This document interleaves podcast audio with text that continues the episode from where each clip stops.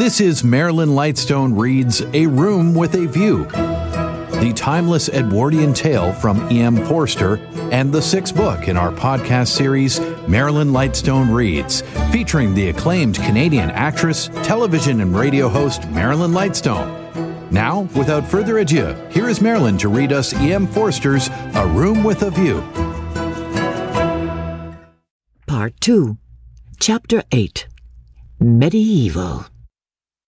The drawing room curtains at Windy Corner had been pulled to meet, for the carpet was new and deserved protection from the August sun. They were heavy curtains, reaching almost to the ground, and the light that filtered through them was subdued and varied. A poet, none was present, might have quoted, Life like a dome of many coloured glass, or might have compared the curtains to sluice gates lowered against the intolerable tides of heaven. Without was poured a sea of radiance. Within, the glory, though visible, was tempered to the capacities of man. Two pleasant people sat in the room. One a boy of nineteen, was studying a small manual of anatomy and peering occasionally at a bone which lay upon the piano. From time to time he bounced in his chair and puffed and groaned, for the day was hot and the print small, and the human frame fearfully made, and his mother, who was writing a letter, did continually read out to him what she had written, and continually did she rise from her seat and part the curtains so that a rivulet of light fell across the carpet, and make the remark that they were still there. Where aren't they? said the boy who was Freddie, Lucy's brother. I tell you, I'm getting fairly sick. Oh, for goodness sake, go out of my drawing room then, cried Mrs. Honeychurch, who hoped to cure her children of slang by taking it literally. Freddie did not move or reply. I think things are coming to a head, she observed, rather than wanting her son's opinion on the situation if she could obtain it without undue supplication. Time they did, I am glad that Cecil is asking her this once more. It's his third go, isn't it? Freddie, I do call the way you talk unkind. I didn't mean to be unkind. Then he added, But I do think Lucy might have got this off her chest in Italy. I don't know how girls manage things, but she can't have said no properly before, or she wouldn't have to say it again now. Over the whole thing, well, I, I can't explain. I do feel so uncomfortable. Do you indeed, dear? How interesting. I, I feel. Ah, never mind. He returned to his work. Just listen to what I have written to Mrs. Vyse. I said, Dear Mrs. Vyse, Yes, mother, you told me. A jolly good letter. I said, Dear Mrs. Vyse, Cecil has just asked my permission about it, and I should be delighted if Lucy wishes it. But she stopped reading. I was rather amused at Cecil asking my permission at all. He has always gone in for unconventionality, and parents nowhere, and so forth. When it comes to the point, he can't get on without me. Nor me? You? Freddy nodded. What do you mean? He asked me for my permission also. She exclaimed. How very odd of him. Why so? asked the son and heir. Why shouldn't my permission be asked? Oh, what do you know about Lucy or, or girls or any or anything? Whatever did you say? I said to Cecil, Take her or leave her. It's no business of mine. What a helpful answer. But her own answer, though more normal in its wording, had been to the same effect. The bother is this, began Freddie. Then he took up his work again, too shy to say what the bother was. Mrs. Honeychurch went back to the window. Freddie, you must come. There, they still are. I don't see you ought to go peeping like that. Oh, peeping like that. Can't I look out my own window? But she returned to the writing table, observing as she passed her son, Still page 322? Freddie snorted and turned over two leaves. For a brief space, they were silent. Close by, beyond the curtains, the gentle murmur of a long conversation had never ceased. The bother is this. I've put my foot into it with Cecil most awfully. He gave a nervous gulp, not content with permission, which I did give. That is to say, I said, I don't mind. Well, not content with that, he wanted to know whether I wasn't off my head with joy. He practically put it like this Wasn't it a splendid thing for Lucy and for Windy Corner generally if he married her? And he would have an answer. He said it would strengthen his hand. I hope you gave a careful answer, dear. I answered no, said the boy, grinding his teeth. There, fly into a stew. I can't help it. Had to say it. I had to say no. You ought never to have asked me. Oh, ridiculous child, cried his mother. You think you're so holy and, and truthful, but really it's only abominable conceit. Do you suppose that a man like Cecil would take the slightest notice of anything you say? I hope he boxed your ears. How dare you say no?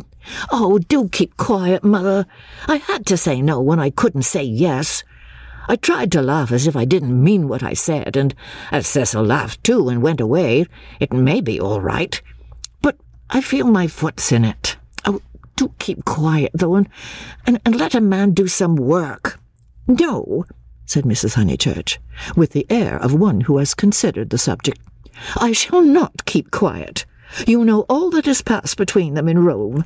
You know why he is down here, and yet you deliberately insult him and try to turn him out of my house? Not a bit, he pleaded. I only let out that I didn't like him. I don't hate him, but I don't like him. What I mind is that he'll tell Lucy. He glanced at the curtains dismally. Well, I like him, said Mrs. Honeychurch. I know his mother. He's good.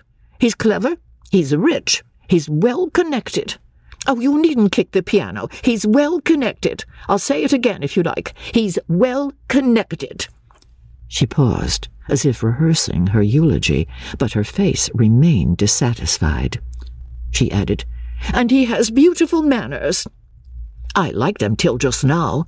I suppose it's having him spoiling Lucy's first week at home, and it's also something that Mr. Beebe said, not knowing.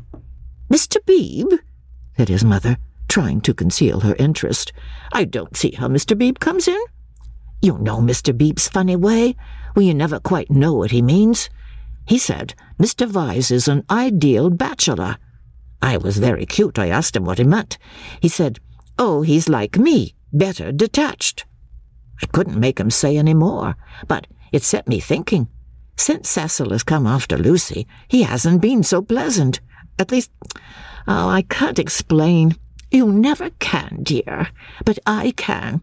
You are jealous of Cecil because he may stop Lucy knitting you silk ties. The explanation seemed plausible, and Freddie tried to accept it, but at the back of his brain, there lurked a dim mistrust. Cecil praised one too much for being athletic. Was that it? Cecil made one talk in one's own way. This tired one. Was that it? And Cecil was the kind of fellow who would never wear another fellow's cap. Unaware of his own profundity, Freddie checked himself. He must be jealous, or he would not dislike a man for such foolish reasons. Will this do? called his mother. Dear Mrs. Vyse, Cecil has just asked my permission about it, and I should be delighted if Lucy wishes it. Then I put in at the top, and I have told Lucy so. Oh, I must write the letter out again. And I have told Lucy so. But Lucy seems very uncertain, and in these days young people must decide for themselves. I said that because I didn't want Mrs. Vyse to think us old-fashioned. She goes in for lectures and improving her mind, and all the time a thick layer of flue under the beds and the, and the maid's dirty thumb marks where you turn on the electric light. Oh, she keeps that flat abominably. Suppose Lucy marries Cecil. Would she live in a flat or in the country? Don't interrupt so foolishly. Where was I? Oh, yes um, young people must decide for themselves. I know that Lucy likes your son because she tells me everything, and she wrote to me from Rome when he asked her first. No, I'll, I'll cross that last bit out. It looks patronizing. I'll stop at because she tells me everything. Or shall I cross that out too? Cross it out too, said Freddie. Mrs. Honeychurch left it in. Then the whole thing runs. Dear Mrs. Vyse, Cecil has just asked my permission about it, and I should be delighted if Lucy wishes it, and I have told Lucy so. But Lucy seems very uncertain, and in these days young people must decide for themselves. I know that Lucy likes your son, because she tells me everything, but I do not know. Look out! cried Freddie. The curtains parted. Cecil's first movement was one of irritation.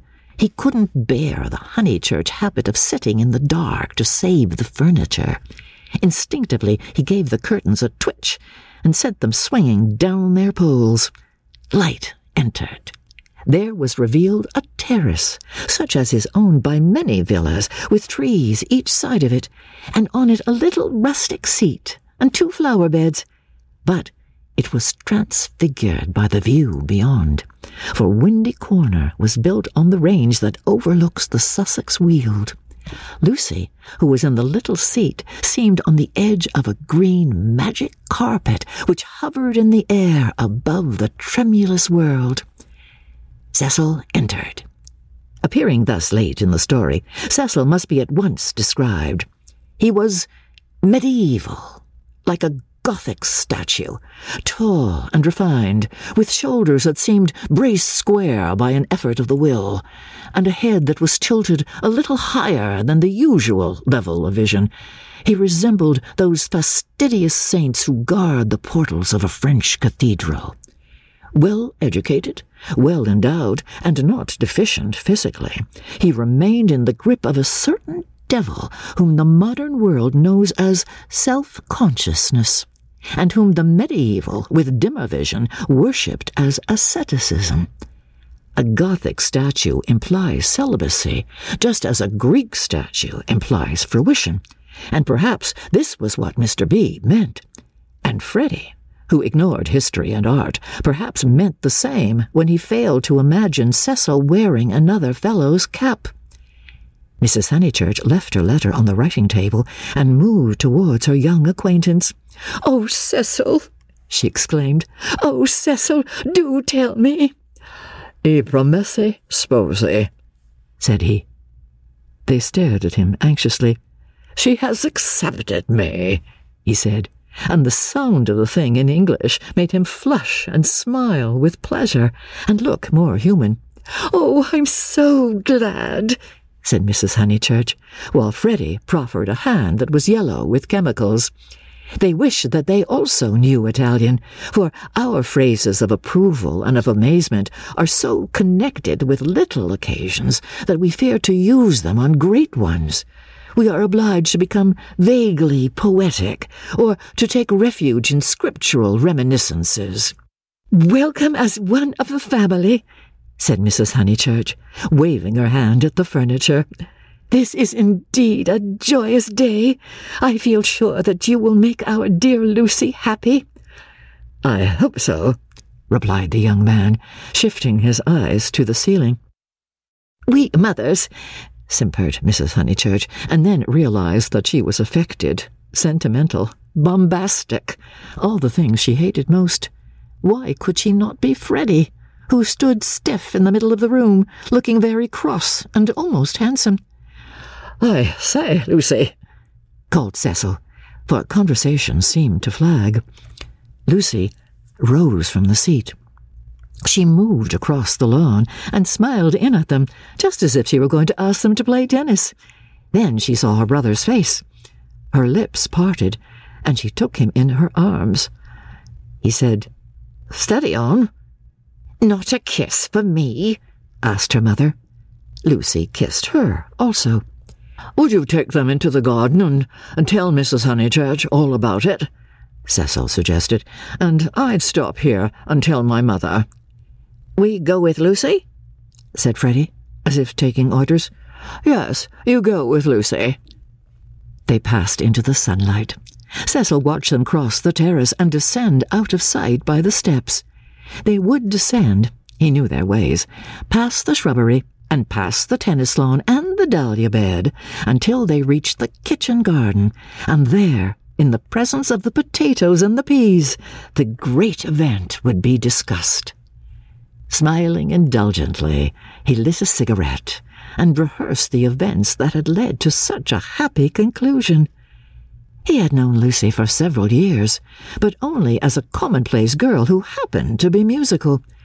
He could still remember his depression that afternoon at Rome when she and her terrible cousin fell on him out of the blue and demanded to be taken to St. Peter's. That day she had seemed a typical tourist, shrill, crude and gaunt with travel. But Italy worked some marvel in her. It gave her light, and, which he held more precious, it gave her shadow. Soon he detected in her a wonderful reticence. She was like a woman of Leonardo da Vinci's, whom we love not so much for herself as for the things that she will not tell us. The things are assuredly not of this life. No woman of Leonardo's could have anything so vulgar as a story.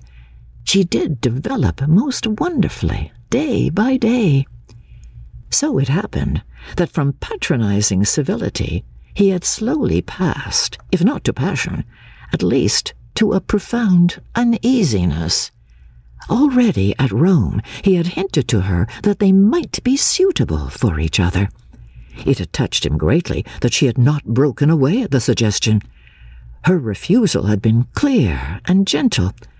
After it, as the horrid phrase went, she had been exactly the same to him as before. Three months later, on the margin of Italy, among the flower clad Alps, he had asked her again in bold traditional language. She reminded him of a Leonardo more than ever. Her sunburnt features were shadowed by fantastic rock. At his words, she had turned and stood between him and the light, with immeasurable plains behind her. He walked home with her, unashamed, feeling not at all like a rejected suitor. The things that really mattered were unshaken. So now he had asked her once more, and, clear and gentle as ever, she had accepted him, giving no coy reasons for her delay, but simply saying that she loved him and would do her best to make him happy. His mother, too, would be pleased. She had counselled the step. He must write her a long account. Glancing at his hand, in case any of Freddie's chemicals had come off on it, he moved to the writing table.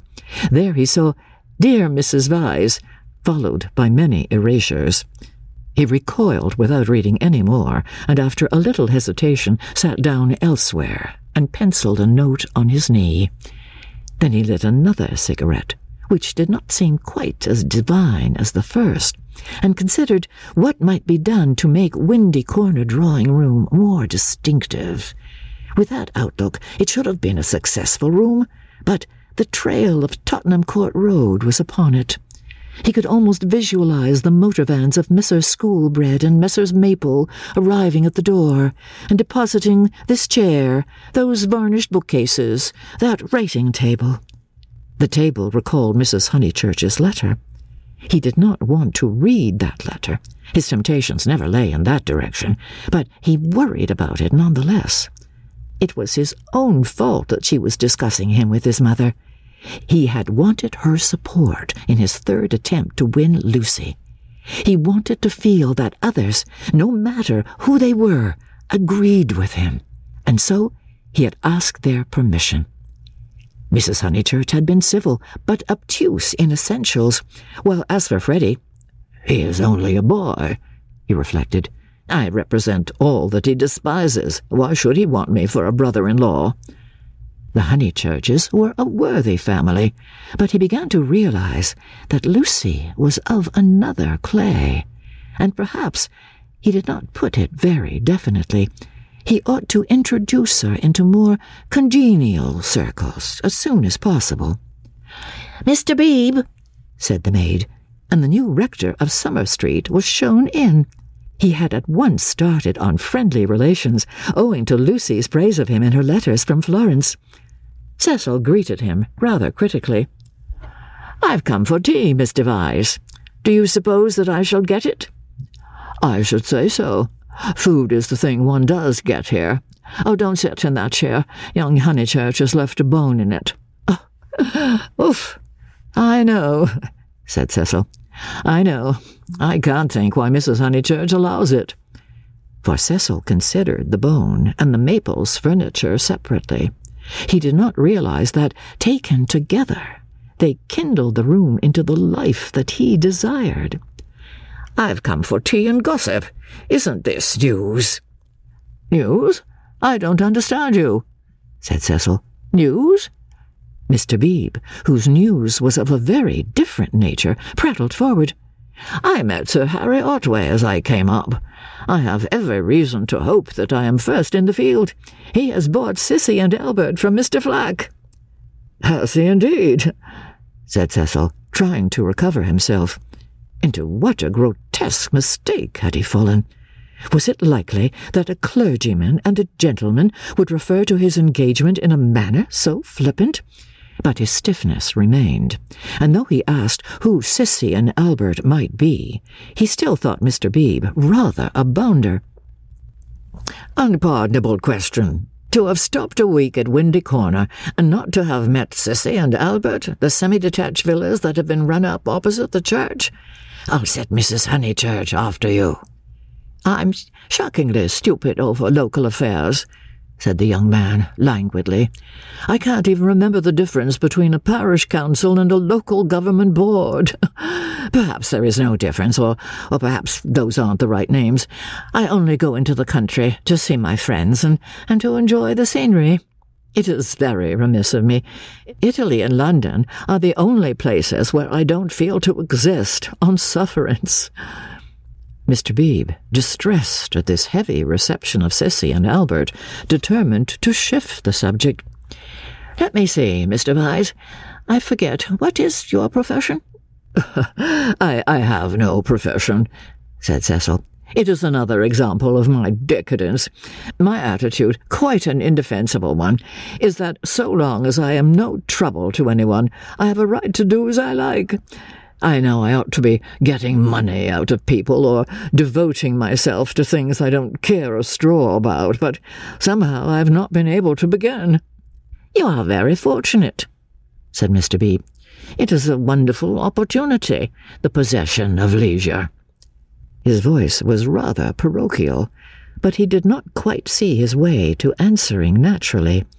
He felt as all who have regular occupation must feel, that others should have it also. I am glad that you approve. I daren't face the healthy person. For example, Freddy Honeychurch. Oh, Freddy's a good sort, isn't he? Admirable. The sort who has made England what she is. Cecil wondered at himself. Why, on this day of all others, was he so hopelessly contrary? He tried to get right by inquiring effusively after Mr. Beebe's mother, an old lady for whom he had no particular regard. Then he flattered the clergyman, praised his liberal mindedness, his enlightened attitude towards philosophy and science. Where are the others? said Mr. Beebe at last. I insist on extracting tea before evening service. I suppose Anne never told him you were here, in this house, one is so coached in the servants the day one arrives. The fault of Anne is that she begs your pardon when she hears you perfectly, and kicks the chair legs with her feet. The faults of Mary, well, I forget the faults of Mary, but they are very grave. Shall we look in the garden? I know the faults of Mary. She leaves the dustpans standing on the stairs. The fault of Euphemia is that she will not, simply will not, chop the suet sufficiently small. they both laughed, and things began to go better. The faults of Freddy, Cecil continued. Ah, he has too many. No one but his mother can remember the faults of Freddy. Try the faults of Miss Honeychurch. They are not innumerable. She has none, said the young man, with grave sincerity. I quite agree. At present she has none. At present? I'm not cynical. I'm only thinking of my pet theory about Miss Honeychurch. Does it seem reasonable that she should play so wonderfully and live so quietly? I suspect that one day she will be wonderful in both. The watertight compartments in her will break down, and music and life will mingle. Then we shall have her heroically good, heroically bad, too heroic, perhaps, to be good or bad. Cecil found his companion interesting. And at present you think her not wonderful as far as life goes? Well, I must say I've only seen her at Tunbridge Wells, where she was not wonderful, and at Florence. Since I came to Summer Street, she has been away. You saw her, didn't you, at Rome and in the Alps? Oh, I forgot, of course. You knew her before. No, no, she wasn't wonderful in Florence either, but I kept on expecting that she would be. In what way? Conversation had become agreeable to them, and they were pacing up and down the terrace. I could as easily tell you what tune she'll play next. There was simply the sense that she had found wings and meant to use them. I can show you a beautiful picture in my Italian diary. Miss Honeychurch as a kite, Miss Bartlett holding the string. Picture number two, the string breaks. The sketch was in his diary, but it had been made afterwards when he viewed things artistically. At the time, he had given surreptitious tugs to the string himself. But the string never broke. No, I mightn't have seen Miss Honeychurch rise, but I should certainly have heard Miss Bartlett fall. It has broken now, said the young man, in low, vibrating tones. Immediately he realized that of all the conceited, ludicrous, contemptible ways of announcing an engagement, this was the worst. He cursed his love of metaphor. Had he suggested that he was a star, and that Lucy was soaring up to reach him? Broken? What do you mean? I meant, said Cecil stiffly, that she is going to marry me. The clergyman was conscious of some bitter disappointment which he could not keep out of his voice. I am sorry. I must apologize. I had no idea you were intimate with her, or I should never have talked in this flippant, superficial way. Mr. Vyse, you ought to have stopped me. And down the garden he saw Lucy herself. Yes, he was disappointed. Cecil, who naturally preferred congratulations to apologies, drew down his mouth at the corners. Was this the reception his action would get from the world? Of course, he despised the world as a whole. Every thoughtful man should. It is almost a test of refinement.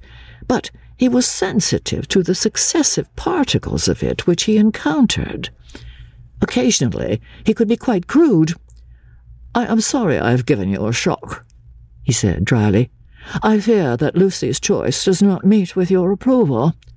Oh, not that. But you ought to have stopped me. I know Miss Honeychurch only a little as time goes. Perhaps I oughtn't to have discussed her so freely with anyone, certainly not with you. You are conscious of having said something indiscreet? Mr. Beebe pulled himself together. Really, Mr. Vyse had the art of placing one in the most tiresome positions. He was driven to use the prerogatives of his profession. No, I have said nothing indiscreet. I foresaw at Florence that her quiet, uneventful childhood must end, and it has ended. I realized, dimly enough, that she might take some momentous step. She has taken it. She has learnt you will let me talk freely, as I have begun freely. She has learnt what it is to love.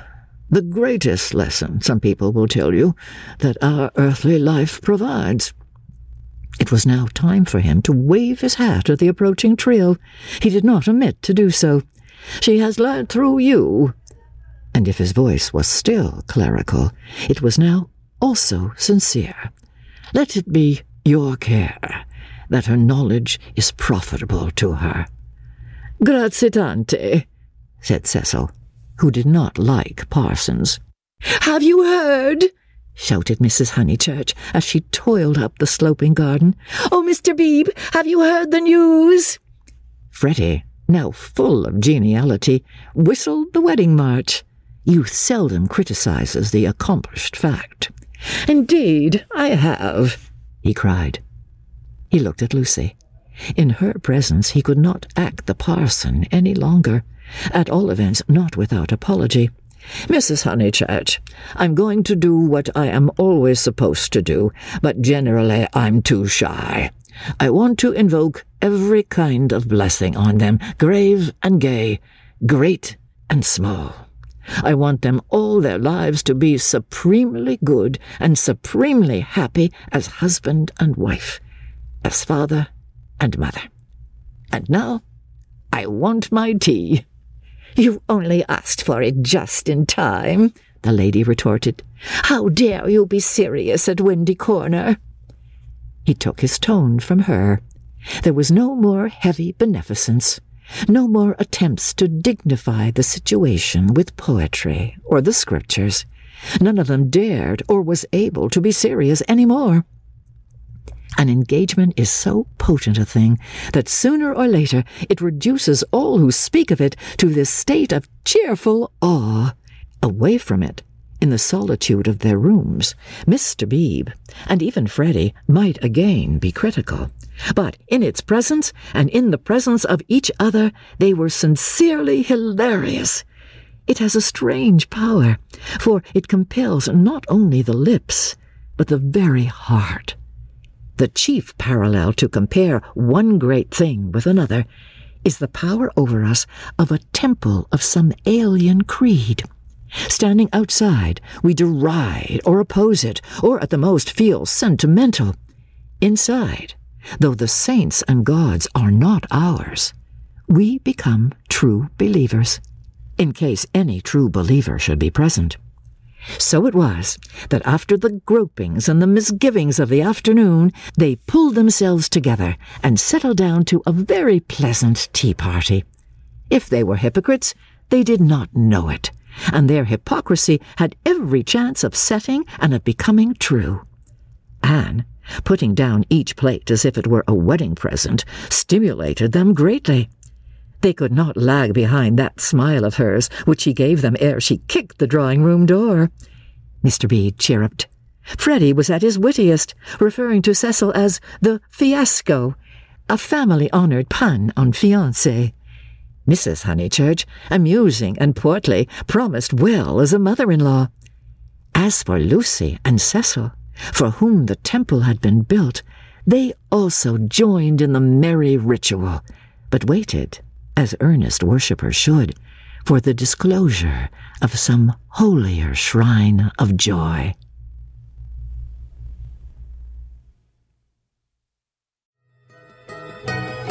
Thanks for listening to Marilyn Lightstone Reads A Room with a View. This episode was produced by Justin Eacock, executive producer Moses Znaimer. This is the sixth book in our Marilyn Lightstone Reads podcast series.